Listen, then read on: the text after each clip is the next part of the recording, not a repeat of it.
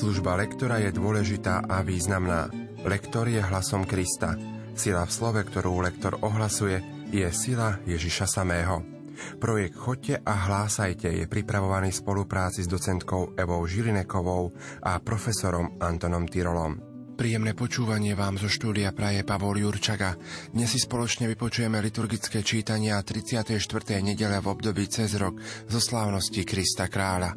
Liturgické čítania prednáša absolventka právnickej fakulty Univerzity Komenského v Bratislave Mária Mladosievičová. Nech sa vám príjemne počúva. Dnešný úryvok z druhej knihy Samuelovej poskytuje správu o jednomyselnej voľbe Dávida za kráľa Izraela, teda celej dovtedajšej federácie 12 kmeňov Izraela. Potom, čo ho prorok Samuel vopretajne pomazal za kráľa, prichádzajú teraz všetky izraelské kmene a v tom istom úryvku sa hovorí, že prišli aj všetci starší Izraela. Pôsobivé a dojímavé je ich vyznanie. Pozri, sme tvoja kosť a tvoje telo. A dôvod, pre ktorý si ho volia, Pán ti povedal: ty budeš pásť môj ľud Izrael.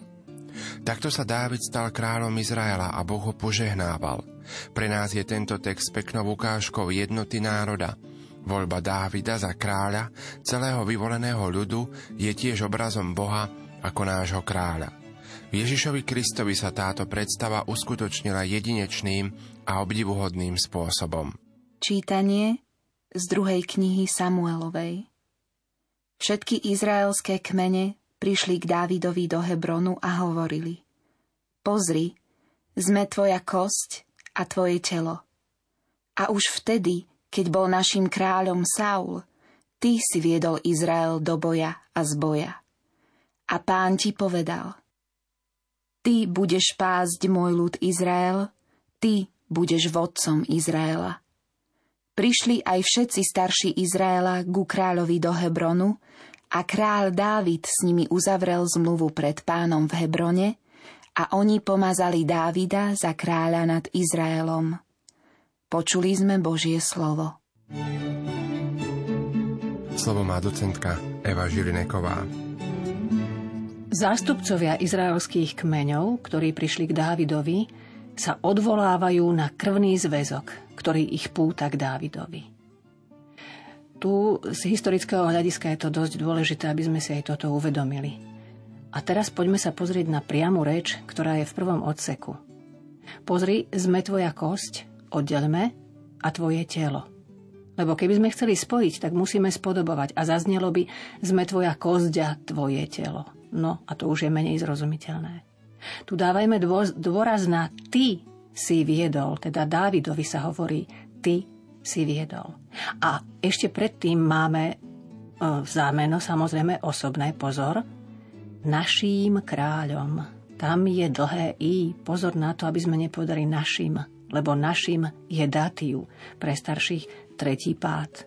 A toto máme inštrumentál, teda 7. pád. V tej priamej vete: ty budeš pásť môj ľud Izrael. To je veľmi ťažké. To sť sa nám mení na zď. Ty budeš pásť môj ľud. A opäť mekčeň, ktorý rešpektujeme. Prišli aj všetci. Zadržíme toto, aby nám zaznelo len tak z diaľky. Všetci. Ku kráľovi. Opäť máme predložku našu obľúbenú, ktorú mnohí čítame ku kráľovi. Pozor, musí byť ku kráľovi.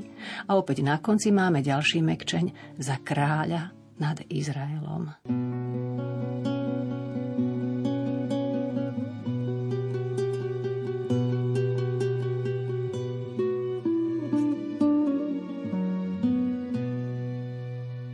V tomto žalme vystupuje Dávid ako kráľ, ktorého si vyvolil Boh.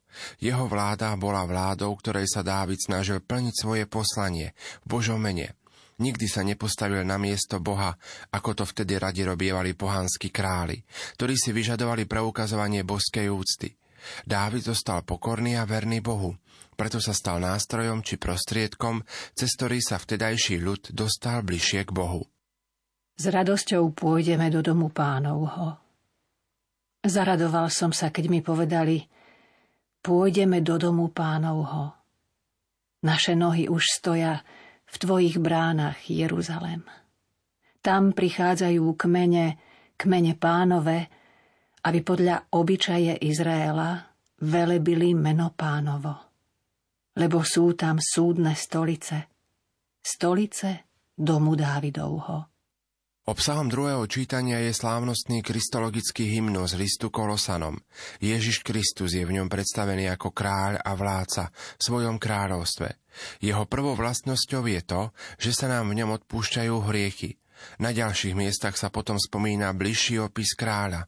Obraz neviditeľného Boha, skrze neho bolo všetko stvorené, je hlavou cirkvi. Ako svojho tela a opis končí opätovnou zmienkou o zmierení skrze jeho krv a kríž. Tento opis tak dosahuje peknú inklúziu, čiže kľúčový výraz, ktorý je aj ťažiskom posolstva tohto hymnu. Čítanie z listu svätého apoštola Pavla Kolosanom. Bratia, vzdávame vďaky Otcovi, ktorý vás urobil súcimi mať účasť na podiele svätých vo svetle. On nás vytrhol z moci tmy a preniesol do kráľovstva svojho milovaného syna, v ktorom máme vykúpenie, odpustenie hriechov. On je obraz neviditeľného Boha, prvorodený zo všetkého stvorenia, lebo v ňom bolo stvorené všetko na nebi a na zemi, viditeľné i neviditeľné, tróny aj pánstvá, kniežatstvá aj mocnosti. Všetko je stvorené skrze neho a pre neho. On je pred všetkým a všetko v ňom spočíva. On je hlavou tela, cirkvi. On je počiatok, prvorodený z mŕtvych, aby on mal vo všetkom prvenstvo. Lebo Boh chcel, aby v ňom prebývala všetká plnosť a aby skrze neho zmieril všetko so sebou, keď pre jeho krv na kríži priniesol pokoj všetkému, čo je na zemi aj čo je na nebi. Počuli sme Božie slovo. Slovo má docentka Eva Žilineková. Tento úryvok je krásny aj z toho hľadiska, že od 13. verša po 20. nám tu zaznieva nádherný hymnus na Kristovu vznešenosť a dielo spásy. Na začiatku máme spojenie na podiele svätých vo svetle. Alternatívne môže byť povedané, že ide o dedičstvo svätých, teda buď sú to kresťania, čo už na zemi sú povolaní k životu vo svetle spásy, alebo anjeli, čo žijú s Bohom v eschatologickom svetle. Prvorodený zo všetkého stvorenia, je to jasné vyjadrenie, že Kristus má absolútny primát v stvorení a vykúpení. Ďalej, prvorodený z mŕtvych, to je prvý z mŕtvych vstalý. Tróny, toto slovo niekedy nám môže evokovať niečo úplne iné, ako to bolo v židovských náboženských predstavách a v terminológii. Je totiž celá hierarchia anjelských bytostí. A posledné dvojveršie, keď pre jeho krv na kríži priniesol pokoj všetkému, čo je na zemi aj čo je na nebi, predstavuje, že Kristus vykupiteľskou obetou vovádza do sveta poriadok. Ten poriadok, ktorý pôvodne určil Boh. Snažme sa v tomto čítaní dodržiavať to grafické značenie, teda tie riadky, ktoré tu máme uvedené v lekcionári. Potrebné je, aby sme opäť rešpektovali všetky dĺžky. Aby sme si uvedomili, že slovo kráľovstvo je ťažké, pretože prvá slabika je dlhá, potom nasleduje mäkké L a potom je tam ovstvo, čiže V v strede slova, ktoré vyslovíme ako U. Kráľovstvo. A z hľadiska toho logického vystavovania celého čítania sa zameriavajme na to skrze neho a pre neho. A veľmi často sa nám tam opakuje, on je pred všetkým a všetko v ňom spočíva. Mierny dôraz by mal na toto zámeno skutočne mal by byť daný, aby vyšiel ten význam. A opäť ťažké koncovky plnosť.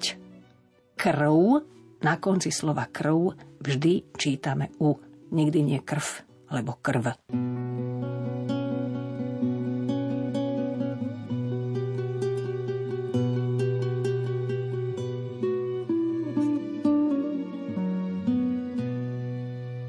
Hoci dnešné evanjelium prináša smutný a dramatický okamih, v Ježišovom účinkovaní predsa je to úryvok, ktorý svojím posolstvom veľmi vhodne ukazuje na podstatu Ježišovho kráľovstva.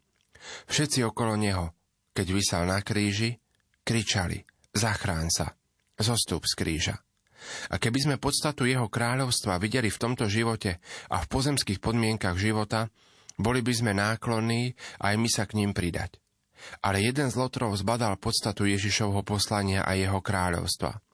Preto napomenul iného lotra a na Ježiša sa obrátil s krásnou prosbou, ktorá ho ctí a nám dáva za vzor: "Ježišu, spomeň si na mňa, keď prídeš do svojho kráľovstva." Takýto je liturgický zámer a liturgické chápanie Ježiša Krista ako kráľa vesmíru. Aj my sa pripojme k tejto prosbe o Ježišovu spomienku na nás.